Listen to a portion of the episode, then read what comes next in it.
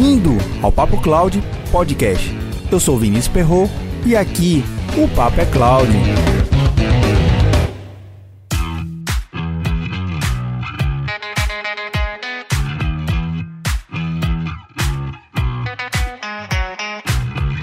Papo Cloud de número 50. Caramba, nem estou acreditando. Normalmente esses números fechados geram um grande marco para quem produz algum conteúdo, pois acaba revelando um trabalho continuado e esse ano realmente foi um grande desafio produzir os podcasts do Papo Cloud. E estamos a dois episódios do Papo Cloud para completar um ano de podcast. Mas essa comemoração eu vou deixar lá para o Papo Cloud de número 52. No episódio de hoje, vamos tratar de um tema importante para os profissionais, e em especial de tecnologia da informação, que acabam mudando de carreira, seja por oportunidade ou por ocasião de mudança de mercado.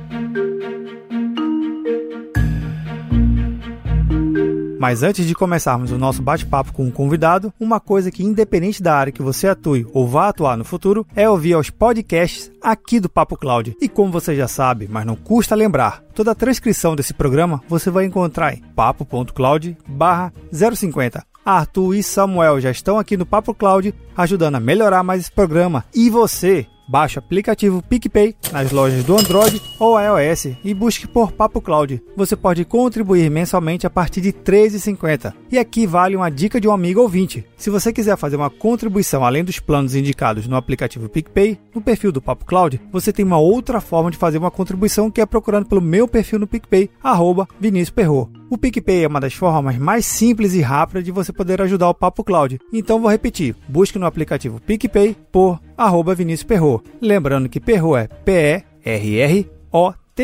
E agradeço a dica do amigo Nadilson. Quer ajudar ainda mais o Papo Cloud? Mande seu comentário. Estamos no Instagram e Twitter com arroba Papo Cloud. Visite nosso site papo.cloud e assine nossa news. Se tiver algum tema ou sugestão, escreva para contato arroba papo.cloud. Aproveitando os recados, você já acessou o novo site papo.cloud? Se ainda não, aproveite que você está escutando esse programa e dê uma navegada por lá. E se você já acessou o site, deixe um comentário e conte o que está achando. A sua opinião é muito importante para melhorarmos mais e mais, pois todo o conteúdo produzido aqui no Papo Cloud é sempre pensado em trazer relevância e informação útil para o seu dia a dia.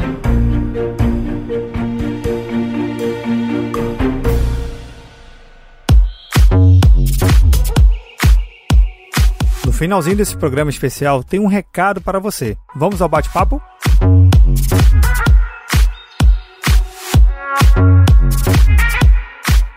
Pessoal, hoje nosso podcast é super especial.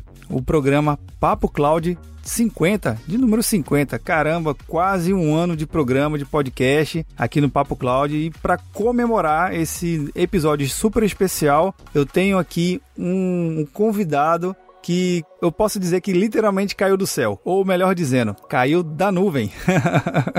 direto do LinkedIn, direto do Instagram, direto das redes sociais o Ricardo Ferreira Costa. Ele já acabou entrando em contato através do, do Instagram e ele é um profissional na área de tecnologia da informação com muita bagagem, muito conhecimento, bacharel em ciência da computação, palestrante, instrutor, professor de, por vocação, sysadmin Linux por atuação, apaixonado por Linux experiência como CIO na direção e coordenação da Universidade Federal de, do Ceará, lá do campus de Quixadá. Atualmente o CPO, né, que é Chief Process Officer do escritório de projeto de TI da Universidade Federal do Maranhão. O cara roda aí, viu? Ricardo, muito prazer, obrigado pelo convite e seja bem-vindo ao Papo Cloud. Massa, Vinícius. Eu que agradeço o convite, a oportunidade de estar aqui para tentar passar um pouco desse conhecimento que a gente vai adquirindo ao longo do tempo, né? E no fim das contas, Verdade. esse conhecimento aprendido não repassado não vale a pena. Obrigado mais uma vez aí pelo aceito do convite. E por que que o Ricardo tá aqui, né? Interessante que a gente veio conversando lá no, lá no Instagram e nas redes sociais, porque um dos temas que Ricardo domina bem é Linux, né? Mas hoje a gente não vai falar especificamente do Linux, né? Ou, da, ou de um profissional de atuação em Linux, mas sim de um processo que é muito comum em determinado período da carreira de um profissional de TI, é a sua transição para áreas de gestão. Normalmente, um profissional de TI ele começa é como um sysadmin, como um administrador, como um técnico, e aí ele vai galgando alguns, alguns cargos, chegando a analistas, ou arquiteto, ou especialista de determinado segmento. Mas existem alguns profissionais que viram essa, esse seu lado profissional para a área de gestão, se distanciando um pouco mais da área técnica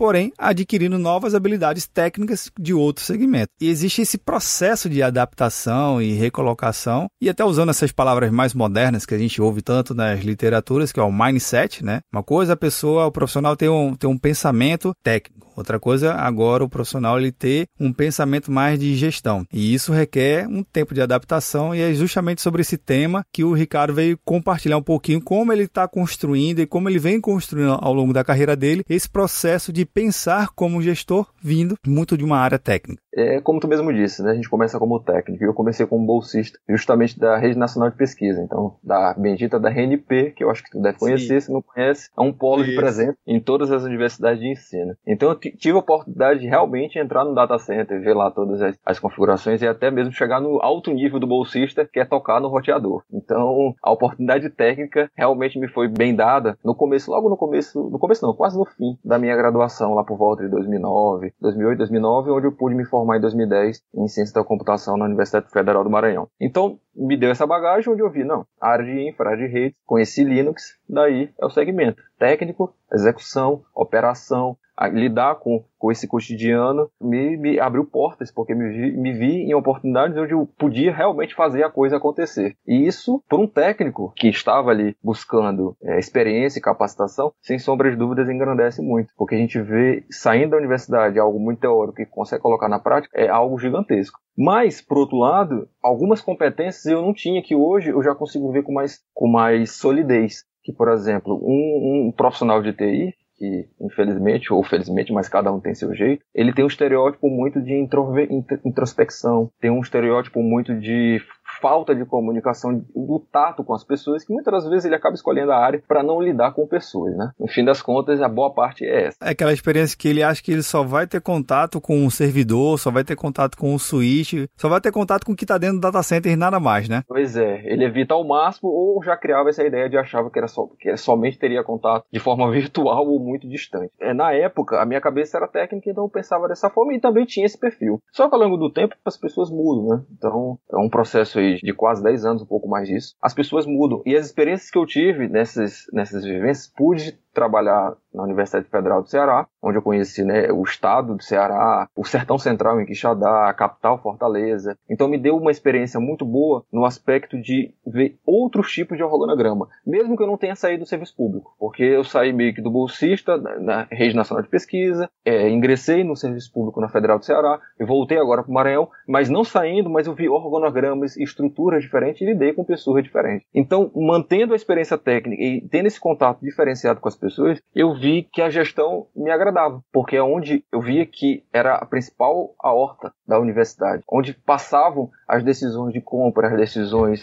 de como eu tinha que esquematizar as divisões dos setores, aonde eu tinha que fazer me mecanismos, né, para que o setor começasse a funcionar. E daí eu vi que se eu não tivesse contato com as pessoas, o tato com as pessoas, com a gestão, com a equipe, não iria funcionar. Então, a, a, aliado a tudo isso, novas competências eu fui buscando. Por exemplo, eu tenho um irmão que é comunicador. Então, meio que o berço eu fui buscar que está do meu lado. Então, comunicação totalmente extrovertida, né? Então, tem a, um alcance maior. Então, eu comecei também a aprender por osmose, né? A lidar com essas diferenças e sair um pouco daquele, daquela caixa, daquele eu, onde eu não conseguia. E dali as pessoas pessoas começaram a perceber, poxa, será que tu não pode assumir determinada função? Talvez tu tenha condições de assumir. Ah, mas eu não tenho conhecimento a respeito. E eu sempre gostei de desafio, né? E, e quando me convidavam, eu dizia, não, tudo bem, eu posso, eu posso até assumir, mas eu tendo um treinamento específico, eu a, a, assumo a responsabilidade perante ao desafio que está sendo me dado. Então, com essas uhum. oportunidades, as pessoas começaram a perceber que, que, poxa, ele tem algo a mais do que a maioria. Então, esse diferencial que é justamente o que eu já posso pontuar aqui agora. O técnico, muitas das vezes, ele pode ser excelente na execução. Eu conheço muitos colegas que são uma excelência, uma primazia muito grande. Aprendo muito com eles na parte técnica. Mas são pessoas que infelizmente falham no tato, na forma de passar a informação, até mesmo de, de gerenciar, de delegar, de, né, de pontuar o que, que deve ser feito. E, então fica meio confuso, fica meio conturbado, né? Fica meio uma tempestade de informações. E acaba que ele fica ali, naquele mesmo universo. Técnico, técnico, técnico, técnico. Pode ser que ele nem queira realmente assumir a gestão, pode ser que ele nem queira. Mas as pessoas não enxergam nele. E as pessoas, que são as pessoas, né, que é uma ciência lidar com pessoas, elas Verdade. precisam sentir. Elas precisam enxergar em sentir. Porque não basta tu, sei lá, o, o, técnico e dizer assim, não, eu quero ser gestor. Mas o querer não adianta. Tu tem que ter o, a, a, competência que tu pode aprender. Mas tu tem que ter a competência da comunicação, da liderança, fora a proatividade, responsabilidade, tomada de decisões. Então são competências que eu venho aprendendo nos últimos dois anos, porque é o que a gente vive hoje em dia, né? Essas revoluções que estão ocorrendo, indústria 4.0, transformação digital, tudo. Aí cair nesse conceito de soft skills, que as pessoas precisam ter novas competências, que não basta ficar só no, né, no apertar parafuso e ficar ali batendo martelo o tempo todo. Então eu comecei a meio que saturar. Não é cansar da profissão, mas perceber que eu, eu entro no servidor, faço. Tem, hoje em dia tem um processo de automação, né? De cloud e tudo. Mas eu entro no servidor, faço, opero e o ciclo meio que se repete. Claro, com novas estruturas, com novas arquiteturas de hardware, mas eu vejo que eu não tenho ali voz. E eu passei a sentir vontade, por quê? Porque eu estava justamente nesse outro mundo de novas competências. Daí casou. As pessoas começaram a perceber e eu comecei a me pôr à prova, né? Comecei a me pôr à prova. Então, nesse último tempo, quando houve essa mudança drástica, que eu realmente tive que abdicar já faz quase uns três meses, dois meses, dessa parte mais técnica de CISADME, é, no escritório de processo, eu me vi numa situação onde realmente eu não sei nada de escritório de processo. Eu já, já falei para quem me convidou, mas me foi dada a oportunidade de fazer treinamento, vai me ser dado, e eu vou ter um leque gigantesco de oportunidades para aprender de novas áreas, né? BPM, BPMN, Lean Sigma, né? Design Think, outras coisas, outros universos que muitas vezes eu nunca teria contato. Outras habilidades que agora fazem parte do seu dia a dia e, consequentemente, você vai usar muito da, do seu potencial técnico, que eu acho que é, o, o legal do técnico é a capacidade do raciocínio lógico sobre as coisas, né? Afinal de contas, para você, seja você um desenvolvedor ou um analista, ou um operador de banco de dados, ou um cara de infraestrutura de redes cabeamento, a lógica para poder fazer as coisas funcionar é algo primordial para o técnico, né? E para o gestor que veio de uma área técnica, eu acho que é um, um dos principais trunfos que ele tem na mão em poder sair na frente em relação aos outros gestores. Não que outros gestores não tenham suas habilidades, mas é, eu, a experiência que eu tenho com alguns, alguns gestores que eu tenho contato, né? Eu já fui da área de gestão também, mas a nossa capacidade analítica de perceber as coisas e tentar fazer análises combinatórias, né? a gente tenta combinar, cara, esse padrão com esse padrão, com aquele outro padrão, vai dar o quê? Obviamente tem um fator humano que a gente acaba levando em consideração, mas isso é importante para o novo gestor, né? Ele reaproveitar, fazer uma reciclagem. O que, que eu consigo trazer da minha bagagem técnica para o meu dia a dia desse novo desafio? E tu tocou no aspecto importante nessa questão da ordem, né? Da cronologia. Será que eu já posso começar minha carreira como gestão ou eu tenho que passar a ser técnico primeiro para depois virar gestor? Pois é, essa é a pergunta, não posso dizer de um milhão, mas uma pergunta bem importante, inclusive, né? Porque se tu parar para pensar, é, existem cursos e cursos de gestão, MBA e tudo, outras áreas aí que eu não conheço. Mas o cara pode iniciar e já entrar na gestão e não ter apertado literalmente nenhum parafuso. E pode Sim. ser um bom gestor, pode. Mas a gente sabe que muitas das vezes ele acaba sendo exceção. Porque é. eu, particularmente, talvez tu pode comungar da mesma ideia, os bons gestores que passaram nas nossas vidas são aqueles que, no mínimo, entendiam aquilo que a gente vivia no operacional. Porque aquele que só, tipo,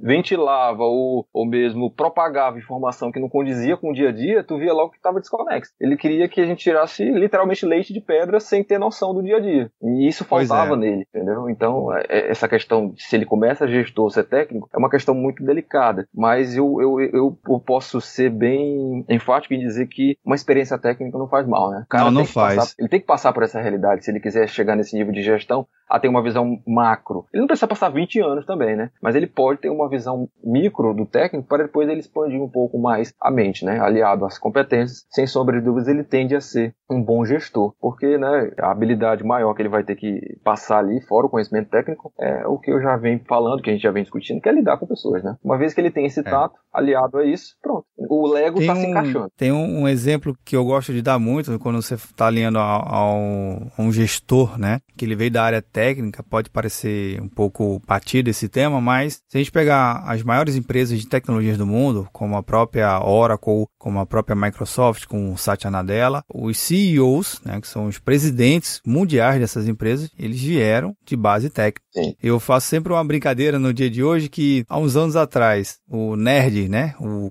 tão conhecido nerd ou CDF, ele era escanteado e basicamente hoje são, é, são os líderes das grandes empresas de tecnologia que estão empregando, que estão movimentando a economia. Hoje, os grandes líderes dessas empresas são técnicos, né? vieram de, de áreas técnicas da empresa. Se eu não me engano, o presidente da Oracle, agora eu estou confundindo, se é o presidente da Oracle, da IBM Brasil, ele também veio de uma área técnica, mas ele veio da área técnica financeira da empresa. Mas ele é o, o, o presidente da empresa. Depois eu vou confirmar aqui de qual empresa foi, mas é, a, a, o viés técnico é um ponto que você focou que é bem interessante, que você está tendo experiência direto do campo. O dia a dia do, que você vive da tecnologia, de implantar e é, deixar aquele negócio funcionando direitinho para dentro da empresa, é, acaba reverberando em outras áreas, né? A área financeira, a área do RH, a área do administrativo, enfim, expedição depende muito da, da estrutura da empresa. Mas o que tu faz lá embaixo, vamos dizer assim, no, no conceito hierárquico da empresa, ele reflete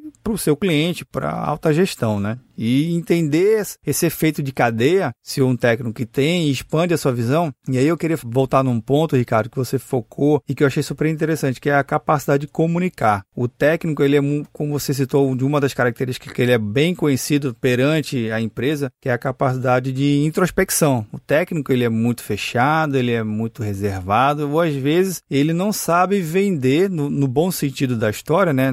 Ele não sabe passar o que, que ele está fazendo, né? Como ponto importante. E mesmo é, o técnico ele não almejando o cargo de gestão. Na sua opinião, cara, você acha importante que ter pelo menos essa capacidade de comunicação, mesmo no, na área técnica, mesmo que você queira ser técnico, temos que ter técnico nas empresas, mas você acha que essa capacidade de se comunicar, de expandir um pouco mais os horizontes para o técnico nos dias de hoje, com o advento da nuvem, com esse advento da, desses ambientes totalmente interconectados, o que, que é um DevOps que se conecta numa esteira de produção, enfim, esse samba do crioulo doido que a gente tem hoje na área de TI. Essa habilidade é uma habilidade importante? Sem sombra de dúvidas, Vinícius. Tu tocou num ponto importante, porque na área onde eu atuo, posso dizer que eu atuo porque eu tô só de passagem, na gestão ou, quem sabe, longas datas. Mas ah, no sysadmin, o sysadmin raiz, né, é aquele conhecido que fica ali no servidor, data center, e fica ali concentrado a um ponto de não querer se comunicar com ninguém. Mas hoje, até mesmo nessa área do sysadmin, não falo nem do DevOps em si, já existe o conceito de infraestrutura ágil, com metodologias de Scrum,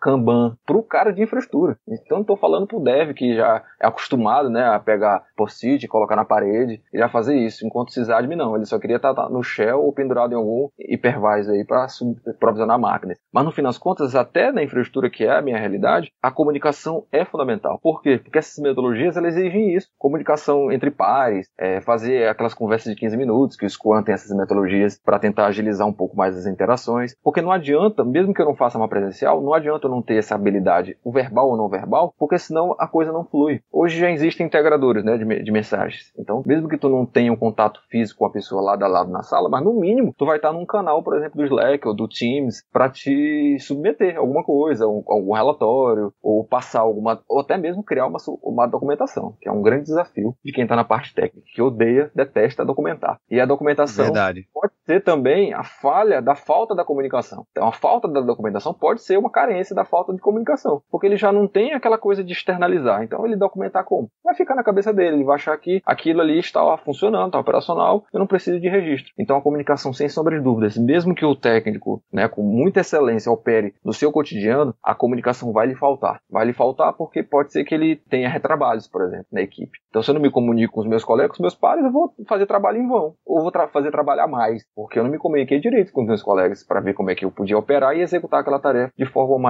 ágil e eficiente, né? Um outro ponto que você citou bem é a questão da documentação, né? A gente percebe que as pessoas introspectivas, obviamente a gente não está classificando todas aqui, mas até mesmo o, reflexo da documentação dela é uma documentação mais simples. E simples, quando eu digo, é faltando informação. É, ninguém está falando, às vezes, em fazer projetos de documentação de 1.500 páginas, né? Ou reescrever todo o, o manual de instrução do, do, do, sistema. Não é isso. É até um caso que eu gosto sempre de compartilhar quando citam em relação à documentação. Quando eu fui líder técnico de uma equipe, tinha um cara muito, muito, muito bom de redes, assim, é um cara um nível excelente, muito bem comunicado, mas ele não achava que a documentação não poderia ser nada além do que um diagrama de rede. Sim. Ok, o diagrama de rede, né, ele utilizava na época o Microsoft Visio, que é um programa para justamente fazer esses diagramas e tudo mais. E ele pe pegou lotal todos os elementos de rede, colocou, imprimiu em A3 e entregou para o cliente. Falei, cara, mas está faltando um descritivo do que, que é, fazer uma configuração, mostrar a tabela de roteamento, enfim, você explicar em palavras o que que o que está escrito ali em desenhos, né, em diagrama. Aí ele achou um pouco meio que absurdo. E é engraçado que eu fiz um, um teste com ele, falei, falei o seguinte, olha, fulano, eu vou pegar teu desenho, você não vai falar nada, e eu vou dar para um outro técnico que não acompanhou o projeto. Se esse técnico, um técnico, souber ler o seu desenho e saber operar e identificar cada elemento na rede que você plotou, a gente segue a documentação assim e eu, eu atesto junto com o cliente. Aí ele olhou assim, olhou para um lado. Se você quiser alterar alguma coisa a tempo, pode alterar antes de fazer esse exercício. Ele deu lá um somebody lovezinho na documentação, mas ele não saiu do sistema de, de diagrama de rede. Entregou pro técnico. Aí o técnico olhou, olhou, olhou. Meia hora depois falou assim, cara. Aí ele veio com a lista. Cara, eu tô sentindo falta disso, disso, disso, disso. E tudo era um, uma documentação mais descritiva, né? Essa documentação para o time técnico é um ponto importante porque na gestão ela é, é crucial, né? É a sua voz né? em relação ao seu resultado. Não, sem sombra de dúvida. Isso aí é o, é o, cotidiano, né? Eu vejo que ultrapassa fronteiras, né? A gente pensa que é só ali no nosso trabalho, mas realmente, como tu está comentando, isso acontece em todas as áreas. Inclusive, já tive contato com colegas assim, né? Que tinham essa resistência e tem resistência realmente de até iniciar uma bendita de documentação, nem que seja em diagrama. Mas já me deparei com situações de um colega que a documentação para ele bastava eu copiar e colar o histories do comando, do shell. Que foram Nossa. os comandos que eles executaram. Tipo, ele configurou um, um postfix. Aí, pá, pá, pá, pá, pá, aí taca o histories num, num bloco de notas, pronto. Ali eu tenho todos os registros dos comandos, né? Em tese, é uma documentação, né? Mas é o quê? É realmente um, sei lá, não posso dizer que é um workflow, mas é um, não sei, nem uma receita, muito mal feita, inclusive. Então... É um lembrete técnico, não chega nem a ser uma documentação. É, ou, posso até dizer que é um script que o computador entende, mas nós humanos realmente vamos ter muita dificuldade. Então daí tu tira que realmente a documentação é uma carência, mas sem sombras de dúvidas. É, a gestão nem se fala, né? Porque precisa estar com os processos mapeados e tudo. Mas no cotidiano, justamente no cotidiano, é que essa documentação tem que estar firme e forte. Porque se ela não tiver, como eu já me deparei, por exemplo, em situações de, de novo ambiente, quem já está no cotidiano meio que já está acostumado. E quem opera já sabe fazer aquilo. Mas o novo, quando chega, ele se depara com uma situação sem documentação, sem fluxo, ele vai demorar muito. O ciclo de entendimento dele, mesmo que ele tenha toda a expertise do mundo, mesmo que ele pegue no ar as informações, ele vai demorar um pouco a entender como é que está funcionando aquela engrenagem. Por quê? Porque não tem a bendita documentação. E no dia a dia, se não tiver, volta a falar o retrabalho, o, excesso de trabalho que ele vai ter, ter que fazer muitas das vezes trabalho que já podia já estar amenizado se houvesse pelo menos um checklist das coisas que eu tenho que fazer caso determinado evento ocorra. Então essas informações, sem sombras de dúvidas. E outra coisa, puxando o gancho para isso que a gente está falando da documentação, eu observo muito também, trazendo para a área de sysadmin, né? Eu gosto muito de desenvolver, mas nunca, nunca trabalhei na área de desenvolvimento em equipe, né? Sempre fiz os meus softwares eu equipe. Mas na parte de sysadmin, eu percebia muito quando tu falou na questão do valor, da entrega do valor, né? O cara tava com a documentação e tu, não, mas eu tenho que mostrar para o cliente, como é que eu vou mostrar para o cliente esse diagrama? Ele não vai entender. E eu me deparei muitas, muitas vezes situações assim, onde a gente precisava meio que vender o peixe, mas para a comunidade, para pessoas alheias à, à, tecnologia, mas que usufruem disso, e que a informação que queria ser dada era que quanto de throughput passava no switch, quais as configurações da RAID, se tinha backup, se não tinha. Isso pouco importa, no fim das contas, para entregar valor. E essa mudança de chave do técnico em perceber que quando ele opera, ele opera, mas quando ele precisa pensar na entregar o valor daquele setor, daquela equipe, até mesmo dele, né? Ele precisa vender o marketing Sim. também, suave e profissional. A entrega de valor dele não é que o post fixo foi instalado mas que ele ofereceu um serviço de caixa de entrada de mensagem para que as pessoas possam usar. Então, no fim das contas, essa mudança de mentalidade é muito difícil também num técnico onde ele está ali preso naquela bola de ferro, né? Literalmente, onde ele se preocupa só em executar. Ele só quer executar. Ah, me dá aqui que eu executo, me dá aqui que eu executo, me dá aqui que eu executo. Ótimo, ótimo, é muito bom isso. Mas infelizmente, se ele não tiver isso, ele prejudica a própria equipe, mesmo que ele não chegue na gestão. Não precisa chegar na gestão, mas ele prejudica a própria equipe, porque já falha as comunicações, volta na comunicação, já falha na documentação, já falha nos processos entre si. Então, infelizmente, eu não vejo eu vejo pouco, pouco sinal positivo. Além dele ser um bom técnico, mas eu vejo pouco sinal positivo, né? Uma pessoa que, que até mesmo se for parar para ver, os recrutadores, né? Eles preferem muitas das vezes aquela pessoa que não tem tanto conhecimento técnico, mas é ma mais maleável, né? Ela, ele sabe receber mais a informação, ele aprende, né? Eu não sei, mas aprende. Do que aquele que sabe, executa, mas muitas das vezes é resistente, como prova provavelmente tu encontrou nessa situação, né? Ah, mas será que tu não pode botar para texto? Aí ele já ficou resistente. Então isso muitas das vezes já não atrai as startups hoje em dia que estão contratando muita gente, né? Então as startups muitas das vezes já não querem esse tipo de profissional. Eles preferem aquele que não sabe, mas que pode aprender. Verdade. Porque é menos custoso para ele, está mais barato para ele no futuro. Cara, e você está falando de um de pontos é, importantes para até mesmo a gente gravar outros programas, porque é, a gente está falando de um ciclo extremamente vicioso, né? Sim. Se a gente olhar direitinho, a gente tem um técnico que é resistente, eu tenho um gestor daquele técnico que também é resistente, né? Porque eu tenho seus gestores que também possuem a sua resistência eu tenho a diretoria resistente, eu tenho o processo de venda daquela empresa, se ela tiver algum processo que vende algum serviço. O vendedor também é um cara resistente, eu tenho um cliente resistente, tá todo mundo resistindo aqui, né? É, é, é impressionante que eh, tem mercados que eles são extremamente resistentes e eles andam meio que com essa bola de ferro que você citou. Ele anda muito amarrado. E normalmente os mercados que estão dominando, né, as grandes economias que estão dominando o século 21, as empresas empresas que estão dominando os mercados dominantes são empresas que já se desvincularam dessa bola de ferro e da capacidade de você aprender rápido, né? E, e, e, de novo, vai ter técnico que a gente precisa de técnico, sempre vai precisar de técnico, né? É mas,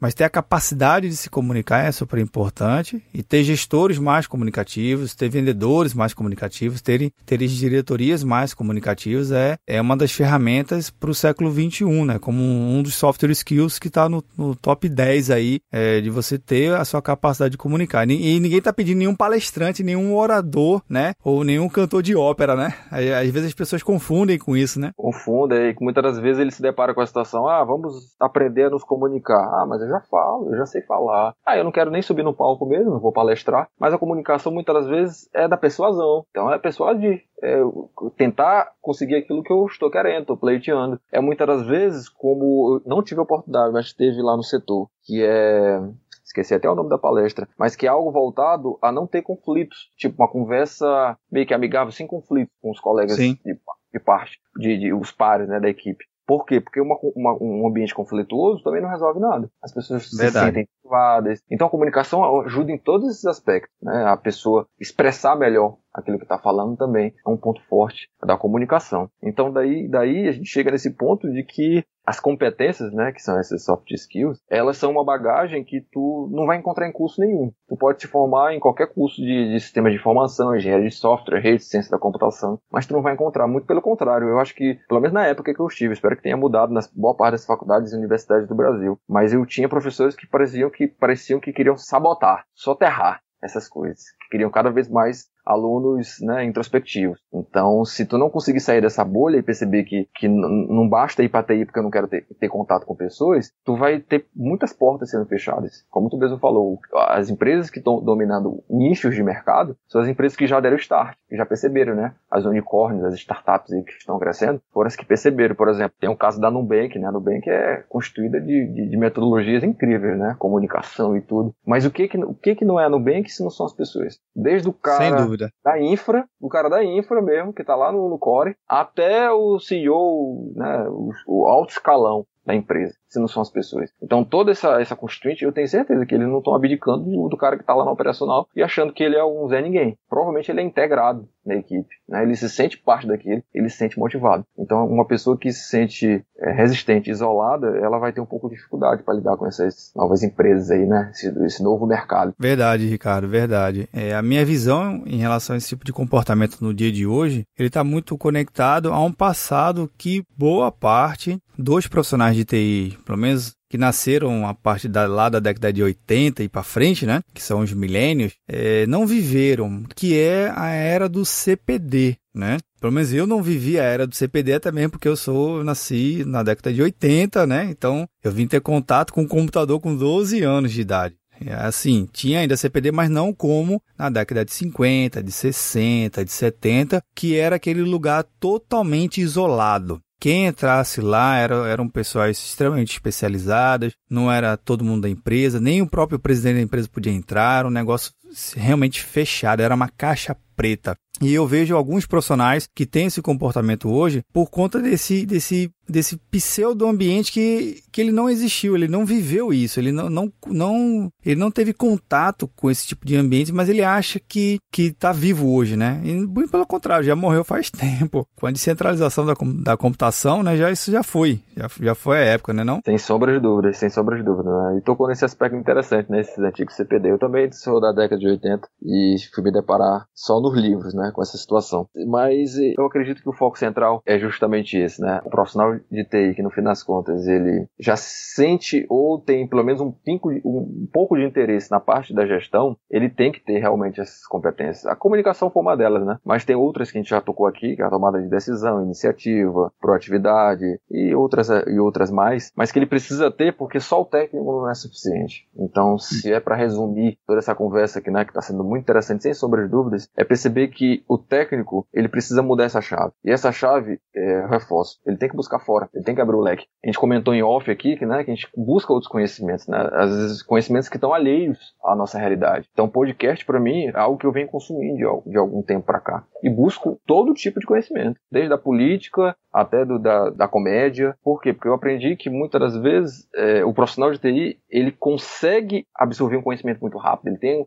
a capacidade analítica, lógica de estruturar o pensamento de uma forma bem clara, mas muitas das vezes ele não converte isso em um produto porque ele não tem contato com os outros nichos. Ele não tem contato com a educação, ele não tem contato com a saúde, ele não sabe o que, que o dono da padaria está precisando. Muitas vezes o cara está precisando não só de um software de caixa, ele está precisando de um software que, por exemplo, auxilie, sei lá, no, desde o recebimento lá do, do, pão, da produção, que um software poderia fazer. E eu estou aqui do lado, vizinho dessa padaria, sei desenvolver, doido para criar um software aqui, fico só criando software de, de, sei lá, de faculdade ou qualquer coisa do tipo, e não vendo esse software. Por quê? Porque eu não tenho contato, não alcanço essa pessoa. Eu não chego nesse nicho. Por quê? Porque eu não abri o leque. Eu não saí desse universo. E, e uma coisa eu aprendi e eu, eu, gosto de reforçar e vou reforçar aqui agora. Todo profissional de TI, mesmo que ele não queira, ele é um empreendedor nato. Que é a partir do momento que ele tem a capacidade de criar um software, criar uma solução, de manter uma infraestrutura, ele está dando uma solução. E uma solução que muda vidas, que reduz custos para a empresa, que muitas das vezes é, facilita a comunicação das pessoas e outros outros benefícios. Então, ele é um empreendedor nato. Se eu for parar para pensar, poxa,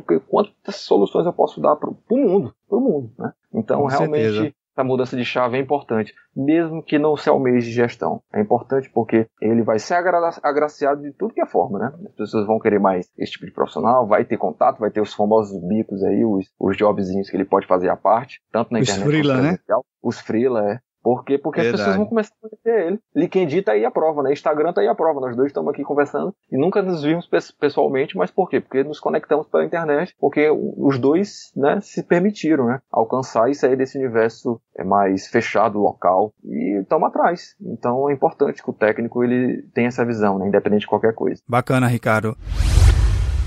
É, Ricardo, para a gente já entrar aqui na, na, nossa finalização do nosso programa, é, mesmo você atuando nessa área de gestão, mas você tem um projeto muito bacana que é o site linuxdescomplicado.com.br, que ele seria, seria o seu viés técnico hoje. Conta um pouquinho desse, dos seus sites aí, eu sei que tu tem mais de um, fala um pouquinho do seu material que tu publica aí. Massa, obrigado pela oportunidade. Inclusive, tu me fez lembrar de um ponto importante. Eu estou entrando nessa nova fase, aí eu parei, para pensar. É, todo conhecimento técnico adquirido ele não pode ser né, simplesmente diluído aí em, baita de processos que eu vou me envolver agora. Mas eu preciso de alguma forma ou de outra estruturar isso de uma, de uma forma onde eu documente para mim mesmo e entregue valor para as pessoas. Então, desde o Linux Descomplicado, foi quando eu criei já após universidade, tudo, uma forma de eu justamente colher materiais mais de fácil entendimento para quem está começando, porque eu tinha muita dificuldade de encontrar. Encontrava e tudo, existia o Vivo Linux, BR Linux na época, mas eram informações que muitas vezes, e uma comunidade muitas das vezes que não aceitava o novato, o iniciante. É sempre visto como, né, aquele que está atrapalhando, está fazendo aquela pergunta que não faz sentido. Então eu procurava absorver conhecimento e tentar transcrever de forma mais clara, né, para quem está começando. Então, essa vontade me fez chegar hoje e dizer assim, poxa, tem uma certa experiência, tem uma certa bagagem. Por que, que eu não posso converter esse material de vídeo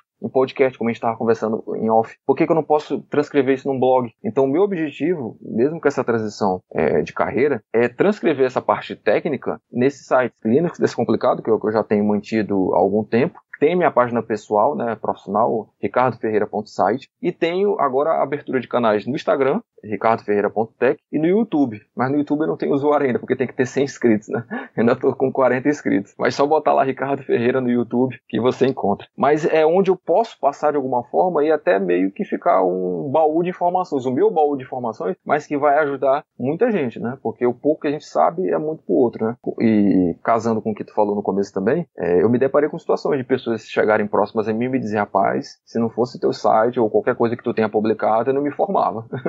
porque tinha muita informação que ajudou as pessoas, né, que ajuda. Então isso é que me faz, no final das contas, querer compartilhar esse conhecimento e, e me conectar com as pessoas que estão em qualquer lado do, qualquer lado do mundo. Cara, bacana, bacana. Mas não se preocupe, na transcrição desse programa eu vou colocar todos os, os links que você citou para o pessoal poder ver a transcrição com calma, poder acessar os endereços e, e consumir o teu conteúdo e se multiplicar, né? Porque é interessante para quem produz alguma coisa, é muito gratificante a gente receber receber um feedback, né? Seja um comentário no, num post no Instagram, seja um comentário no vídeo no YouTube ou no, no Twitter, enfim. Não importa onde você esteja consumindo, pra gente que está produzindo alguma coisa, quando recebe um like, isso, é, isso nos ajuda muito, que mostra que alguém, não sei da onde, né, tá consumindo aquele conteúdo e tá se beneficiando de alguma forma daquele material que você ralou para poder produzir, enfim, e entregar com a melhor qualidade possível. Cara, então eu queria agradecer aqui pela sua participação, Ricardo, e muito em breve a gente vai marcar um, um próximo bate-papo aqui, ok? Massa, Vinícius. Eu que agradeço a oportunidade. O papo fluiu tão bem que o tempo tempo foi voando, voando e a gente não se deu conta das coisas Verdade. que a gente foi contando e, né, as conexões aí, os ganchos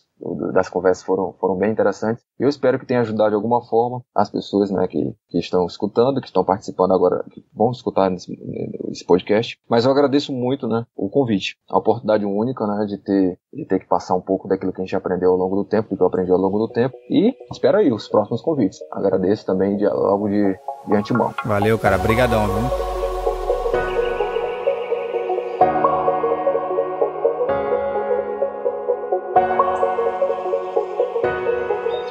Papo Cloud está expandindo seus conteúdos lá no Instagram.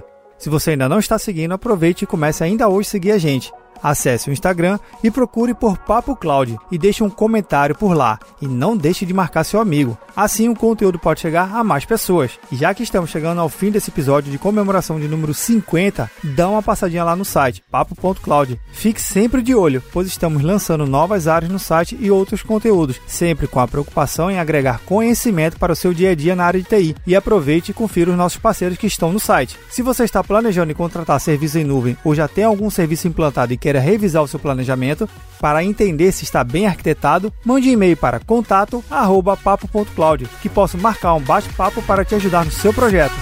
E aí, tá na nuvem?